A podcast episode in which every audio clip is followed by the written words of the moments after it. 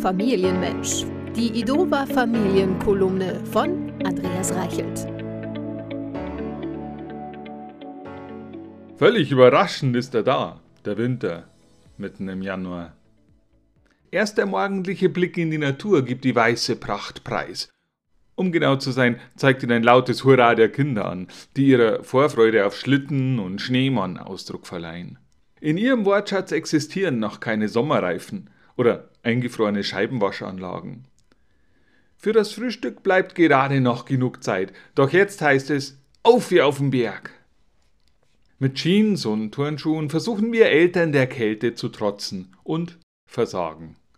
Dennoch haben auch wir unseren Spaß, als wir auf kleinen Plastikschüsseln den Berg hinunterrutschen und uns dabei gelegentlich überschlagen. Wir Väter bauen große Sprungschanzen, die wir am nächsten Morgen schwer ächzend bitter bereuen werden. Die Fahrt mit dem Schlitten weckt Kindheitserinnerungen. Im Grunde ist dieses Erlebnis als Erwachsener sogar noch besser. Man hat der Kälte zwar keinen Schneeanzug mehr entgegenzusetzen, aber dafür wärmt ein Obstler ganz hervorragend von innen. Besser einen Kater vom Schnaps als Rheuma von der Kälte. Unfassbar auch, wie klein die Bobs und Schlitten heute sind. Die Füße in die Luft streckend und sich beim dritten Malwurfshügel überschlagend, sind die Väter die letzten, die sich noch den Hang rauf und runter bewegen. Der morgige Tag wird wohl durch eine Arbeitsunfähigkeitsbescheinigung entzerrt werden.